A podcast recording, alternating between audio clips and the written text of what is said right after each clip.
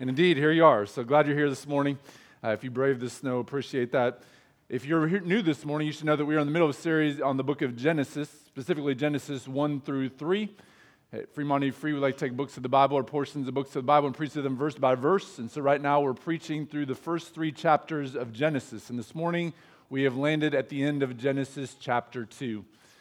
We love taking the Word of God and preaching to it verse by verse because then the Word of God sets the agenda. And sometimes that means that we preach on hard things, but those hard things are always encouraging. And in fact, I would say today's passage is one of those examples. So let's pray and ask that God be gracious to us, and then we'll get to it. God, we thank you for the opportunity to gather together this morning with your people. And even in the midst of a snow that was maybe a bit unexpected, we're grateful that we have the opportunity to gather and worship your name to consider the fact that your glory will spread to all the nations, and that one day we will be gathered around the throne with people from every tribe, language, nation, and people worshiping you. This morning we pray that we be faithful to preach your word, and I pray that I would be faithful to handle your word correctly. I pray that I would be able to speak in a way that brings glory to you, that I would be faithful to preach in a way that highlights your greatness. I'd also be a person who's filled with your spirit and speaking grace and truth this morning. As we tackle what's become a controversial topic in our culture, just pray that you would give us the grace to handle it well, and yet the firmness and the courage to be able to say what your word says. And so, Lord, please be gracious to us and merciful to us this morning. It's in Christ's name we pray this. Amen. Well, sometimes truth is indeed stranger than fiction. Case in point, September of 2021, a group of at least 70 English women participated in a wedding ceremony in which each of them married a tree. Apparently, the purpose of the ceremony was to draw attention to the trees which were scheduled to be removed as part of a building project. But motivation aside, there was an actual wedding ceremony. The ceremony involved an officiant and even a formal exchange of vows. Now, as you might imagine, the trees didn't have much to say during their portion of the vows, but someone did go to the trouble of writing vows on their behalf and then speaking for them. We don't know how the trees felt about the ceremony because they are trees, but it seems that the brides took the ceremony pretty seriously. To quote one of the brides, and believe me, I'm quoting here, I'm not making this up. To get married to a tree is an absolute privilege. It's not just a sentimental gesture, it's highly significant and symbolic. Trees are pure examples of unconditional love, which fits in so beautifully with the whole idea of marriage. Marriage is for life, breathing is for life. Now, that's a quote. Like I said, truth is stranger than fiction. But lest you think these English ladies are alone in their marriage craziness, I should let you know there are plenty of other wacky marriage stories out there. In June of last year, a woman from Brazil married her life size rag doll in a ceremony that was attended by 250 people. Apparently, the rag doll is named Marcelo, and according to the woman, Marcelo is a great husband because, again, quote, he doesn't fight and he doesn't argue and he just understands me.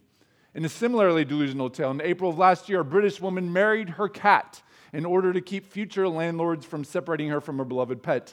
The cat is named India, and the woman was quoted after the ceremony as saying, I had nothing to lose and everything to gain, so I married my cat! Exclamation mark.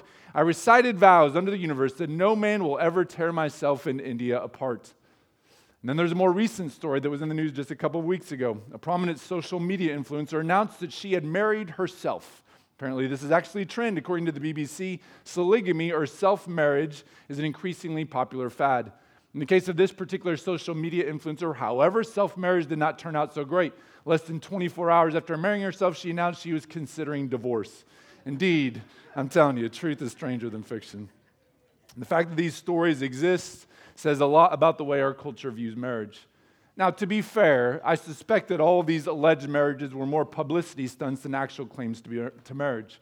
Furthermore, none of them were legally binding marriages, as far as I know, which also speaks to the tension getting nature of each of these ceremonies. But having acknowledged that, I still think these stranger than fiction stories are instructive in helping us to understand how our culture views marriage. Namely, it seems like we're under the impression that we can define marriage in any way we want, and we can craft marriage to mean whatever we want it to mean. Now, obviously, the examples I gave here are pretty extreme in nature, and I doubt that anyone would make an argument, at least anyone in this room would make an argument that one can legitimately marry a tree or a rag doll or a cat or themselves. But the principle underneath those examples is real. As recent Supreme Court decisions and federal legislation would attest, we think that we have the right as humans to decide what marriage should look like. We think we can define marriage however we want and fashion it in whatever way we think is appropriate. But as our passage today will remind us, marriage is not our idea, it's God's idea. We are not the designers of marriage, God is. And as such, He's the one who gets to determine the parameters of what marriage looks like. But having said that, here's what you need to understand from the very beginning this morning His parameters are good. They are designed for our flourishing and because He loves us. As we've said time and again in the book of Genesis, God's design for the world is not meant to limit our freedom, but rather it's meant to maximize our joy. And so, my goal this morning is simply to point to God's design in the hope that we can indeed maximize our joy. The more we understand and embrace God's design for marriage, the more convinced I am that our joy will increase. That's the goal this morning, that our joy would increase because we better understand God's design. So, that said, let's stand out of reverence for the reading of God's word. Just two verses this morning Genesis 2, verses 24 and 25. Just two verses here, two verses that are packed with some significance, though, for sure. So, verses 24 and 25 words will be on the screen. You can follow along in your own Bibles or you can just listen as I read. But two verses Genesis 2, starting in verse 24, the Word of God says this Therefore, a man shall leave his father and his mother and hold fast to his wife, and they shall become one flesh. The man and his wife are both naked and were not ashamed. It's the Word of God. You may be seated. So, last week, if you're with us, you know that we looked at Genesis 2 18 to 23 and discussed the idea of God creating us male and female. And we talked about how that was part of God's good design for us. But before we did that, we acknowledged that the issue of gender is very much debated in our culture today. And so we talked last week why are we addressing this issue? It's in Scripture. And we also talked about how we wanted to address this issue, which is to say, we wanted to handle it with grace and truth. Now, given the topic for today, it seems to me we probably need to pause again, like we did last week, and do something similar. Because as much as gender is a hot topic in our culture, and it is, our topic today, marriage, might be even hotter. Furthermore, while many of you personally know someone who's confused by God's design for gender, almost everyone is personally affected in some deep and meaningful ways by discussion about marriage. In other words, when we talked about gender last week, that was personal for some of you. When we talk about marriage this morning, it will be personal for almost everyone. Whether it be issues of divorce or adultery or homosexuality or dysfunctional marriages or even the way we view singleness, God's design for marriage touches on almost all of those things, or it does touch on all of those things. So when it comes to the topic of marriage, the stove burns hot for almost everyone. Anytime the stove burns hot, the possibility of offense is real. So hear me from the beginning. My goal this morning is the same as it was last week and the same as it is every week. I want to simply be faithful to teach what God's word says and to do so in a way that is full of grace and truth. Listen, I fully recognize that the topic of marriage is one that brings emotions to the forefront, and with those emotions, again, come the possibility of offense. But my goal this morning, again, as I said last week when we were talking about gender, is not to poke the bear or get everyone riled up here or needlessly hurt those who are already hurting. Or on the other end of the spectrum, my goal is not to tickle itching ears or appease the cultural gods or avoid difficult topics. Rather, my goal, and it's the same every single Sunday, is to try to be faithful to teach the Word of God. As Christians, we believe the Bible is authoritative for our lives and the ultimate arbiter of what's right and true.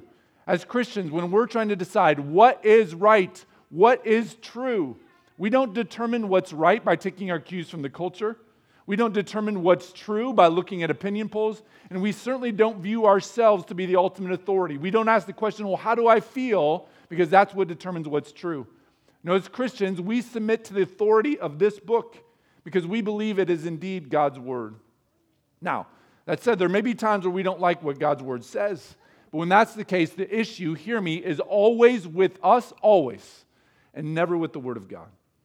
So perhaps some of what we talk about this morning will be a tough pill for some of you to swallow, depending upon your own personal experience or your own personal views. But the fact that Scripture is sometimes tough to swallow should not surprise us because sin has warped our view of the world. But listen, just because we have a warped view of the world and thus sometimes don't always agree with what the Bible says doesn't mean we have a license to change the authoritative Word of God. When I read something in Scripture that I don't like initially, in that moment, the Word is serving as a mirror to my soul.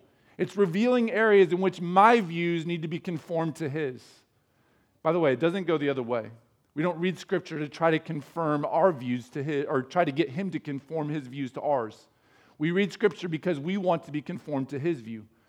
But here's what I hope you understand this morning. I've already touched on this, but I think it's crucial. God's Word and His design are good and they bring joy. We're not free to tamper with the authority of God's word. But hear this if we really understood the world properly, we wouldn't want to anyway. Because God's design is always for our best, it leads to our flourishing.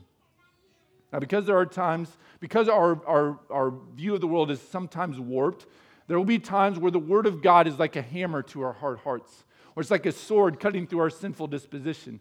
But at the end of the day, the Word of God is more precious than gold and silver. It brings joy and life and satisfaction.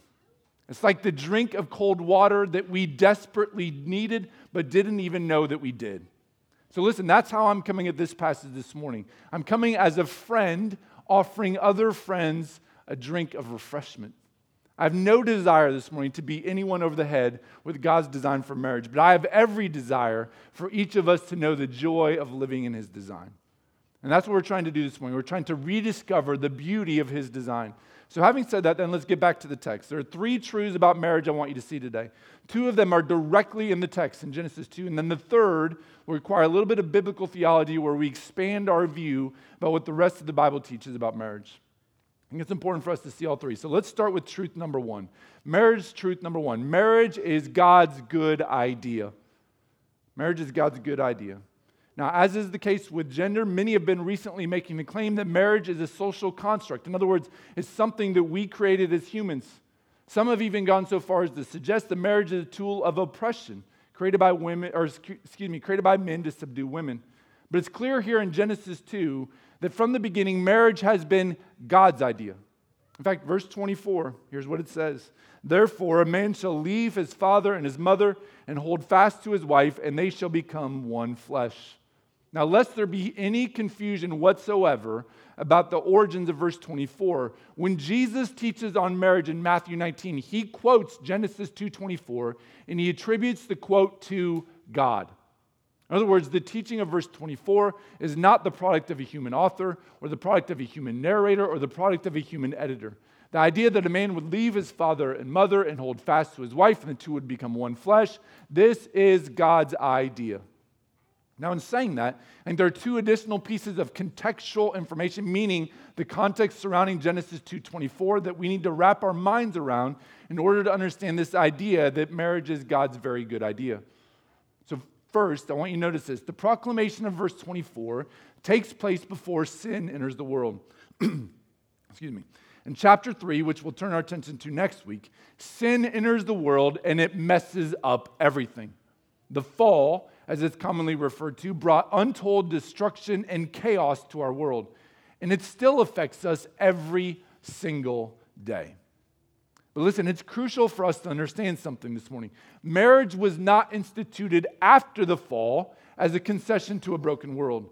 Rather, it's been part of God's good design from the very beginning. When God steps back at the end of day six and looks at his creation and declares it to be very good, marriage is part of the very good equation. And it's vital that we understand this. Marriage was not plan B after plan A went astray. Marriage has been a part of God's very good design from the beginning. And so I think that's one thing we need to understand about the context here of Genesis 2 as it relates to this notion that marriage is God's good idea. The marriage was instituted before the fall, or marriage was instituted before the fall. Second contextual piece Throughout Genesis 1 and 2, the overarching emphasis has been on God's extravagant provision and blessing and kindness to his creation. I think we sometimes have this idea that God is a disinterested creator. Like the proverbial watchmaker, he just winds up creation and then he steps back and removes himself from the picture. But actually, that's the exact opposite of what we've seen in Genesis 1 and 2.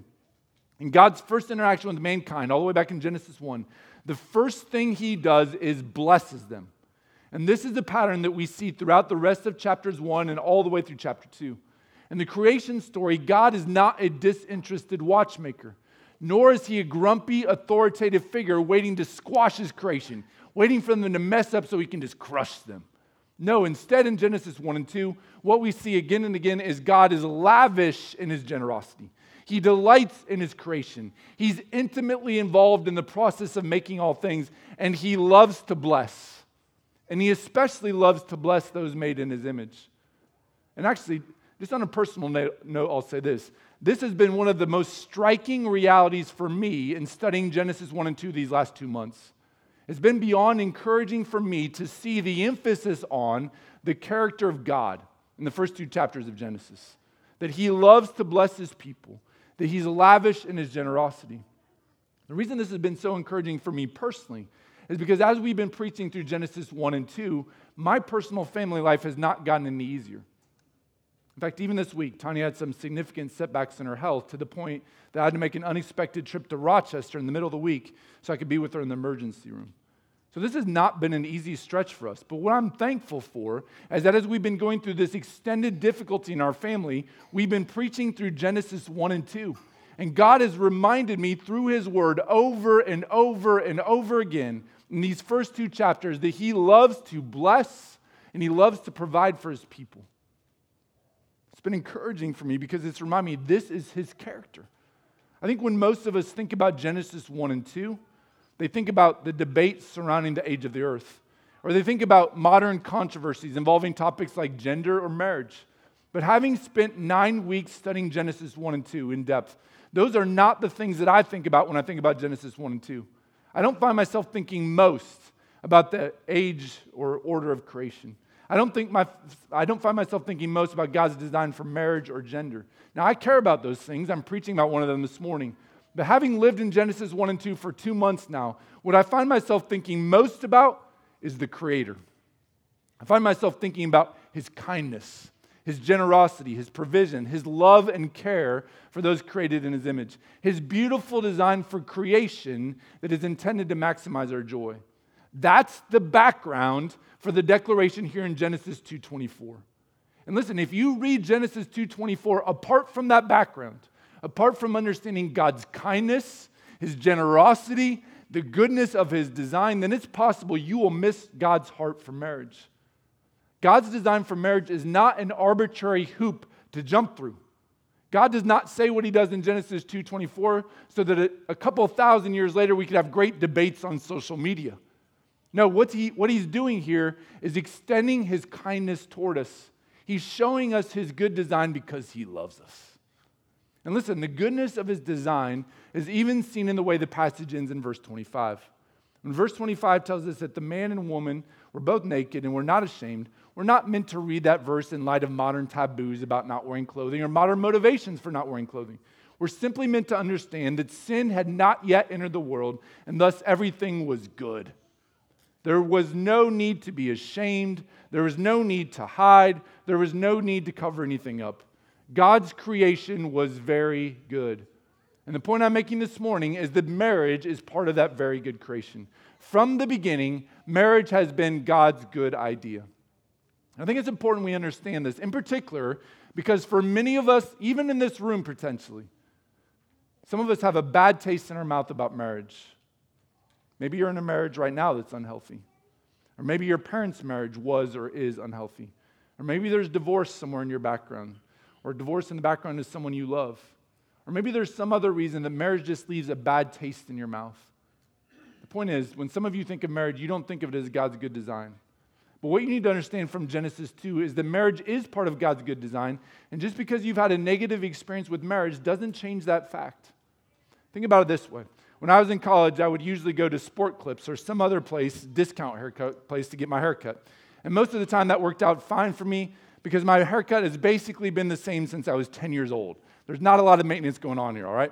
But one occasion in college, I just got stuck with the wrong haircutter, and she messed it up. In particular, she took up my sideburns to the point that my friends described me as having reverse sideburns going past my hairline. Needless to say, my friends were relentless in dogging me, and I have to say, they were justified to do so. It was a terrible haircut. But here's the thing just because I had a terrible haircut does not mean that haircuts themselves are bad. The problem wasn't that haircuts are a bad idea, the problem was I had a bad haircut. In the same way, I would say this just because you've had a bad experience with marriage doesn't mean that marriage itself is the problem. It just means that you had a bad experience. Marriage itself is part of God's good design. It's His idea, and it's very good.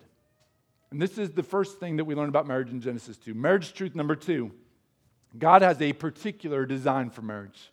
He has a particular design for marriage. Again, let me read verse 24. Therefore, a man shall leave his father and his mother and hold fast to his wife, and they shall become one flesh. All right, at this point, we just have to be honest. We just have to acknowledge the elephant in the room here.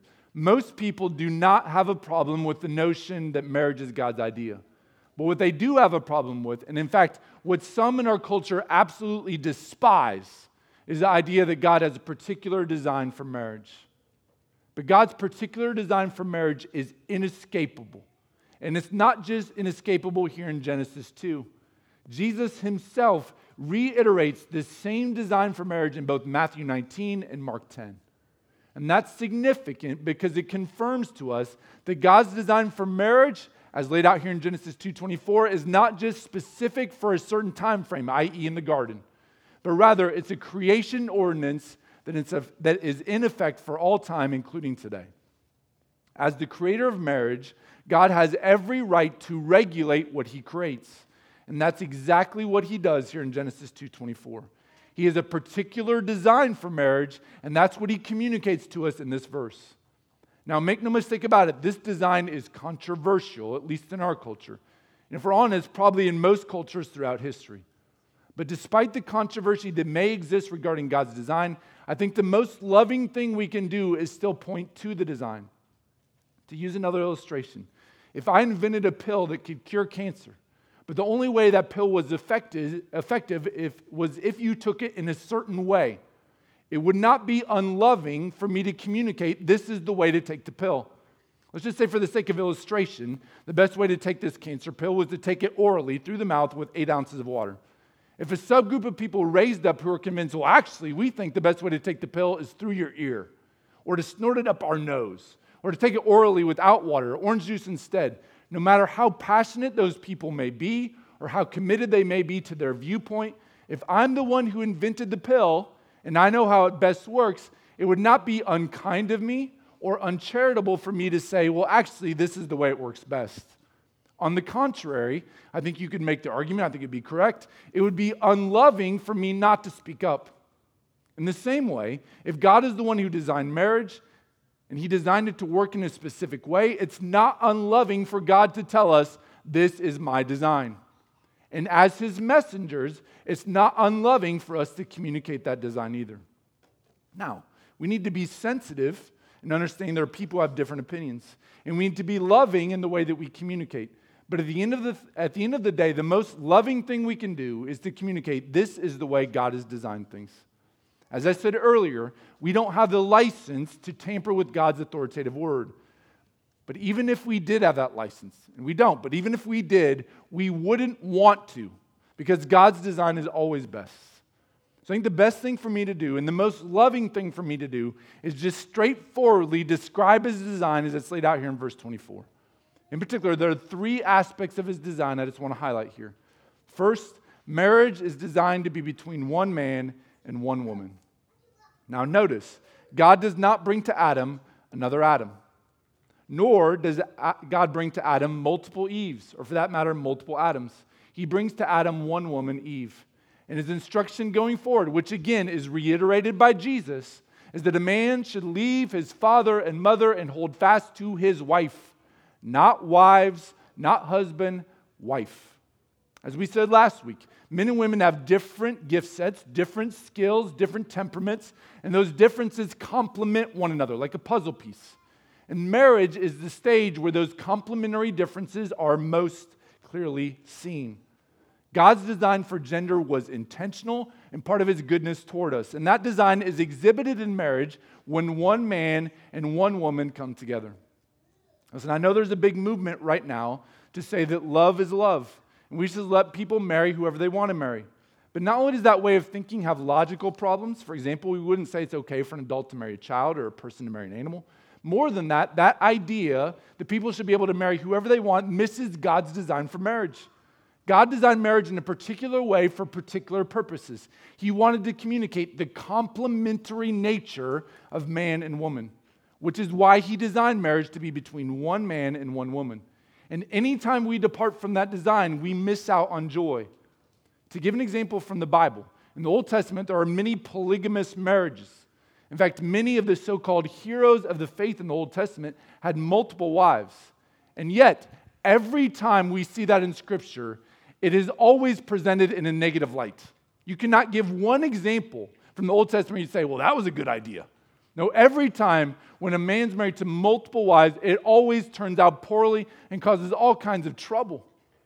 So listen, anytime we depart from God's design, in whatever fashion we depart from it, we forfeit joy. So this is one aspect of God's design for marriage. Marriage is between one man and one woman. Secondly, marriage is designed for a husband to leave his father and mother and hold fast to his wife. Again, verse 24.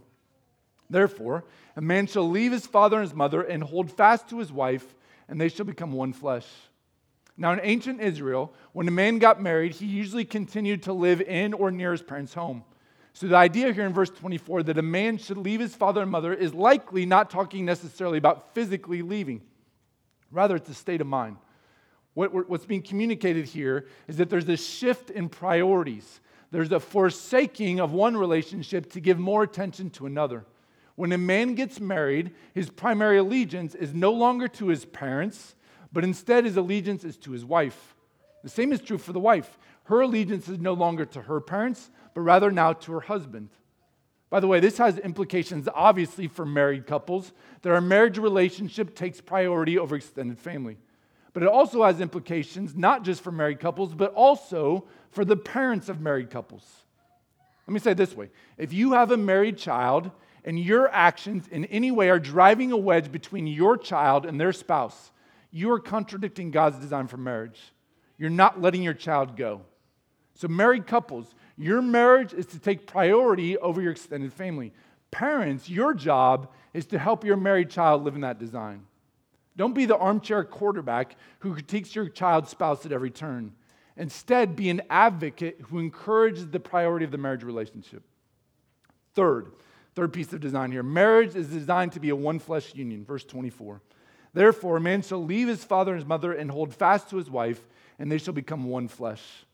Now, certainly the idea of a one flesh union hints at the unique sexual relationship between man and woman. In fact, 1 Corinthians alludes to this. But I think it's much more than just that. A man is to leave his father and mother and hold fast to his wife, we're told. He's not to let go of her. The idea of holding fast suggests permanence. I think the same idea is being communicated in the idea of a one flesh union. It's certainly the way Jesus interpreted the phrase. In both Matthew 19 and Mark 10, Jesus quotes from Genesis 2 and argues against divorce on the basis of a one flesh union. What God has joined together, Jesus says, let man not separate. Now, as Jesus points out in Matthew 19, there may be times where divorce is biblically permissible, but divorce is never part of God's good design. God's good design for marriage involves a one flesh union that persists. So let me just be honest here. I, I know that maybe some of you in this room are possibly in tough marriages right now. And maybe you're thinking to yourself, it'd just be easier to throw in the towel. But let me encourage you do not get up. Do not give up. If you need help, get help. If you're physically in danger, you need to leave and get to a place of safety. And again, in some instances, there may be biblical cause for divorce, but oftentimes, the reason why people give up on marriage and get divorced is not because they have actual biblical reason, but rather because marriage is just hard. Two sinful people living together will make a mess of things. But God's design is a one flesh union. Again, to quote Jesus, what God has joined together, let man not separate.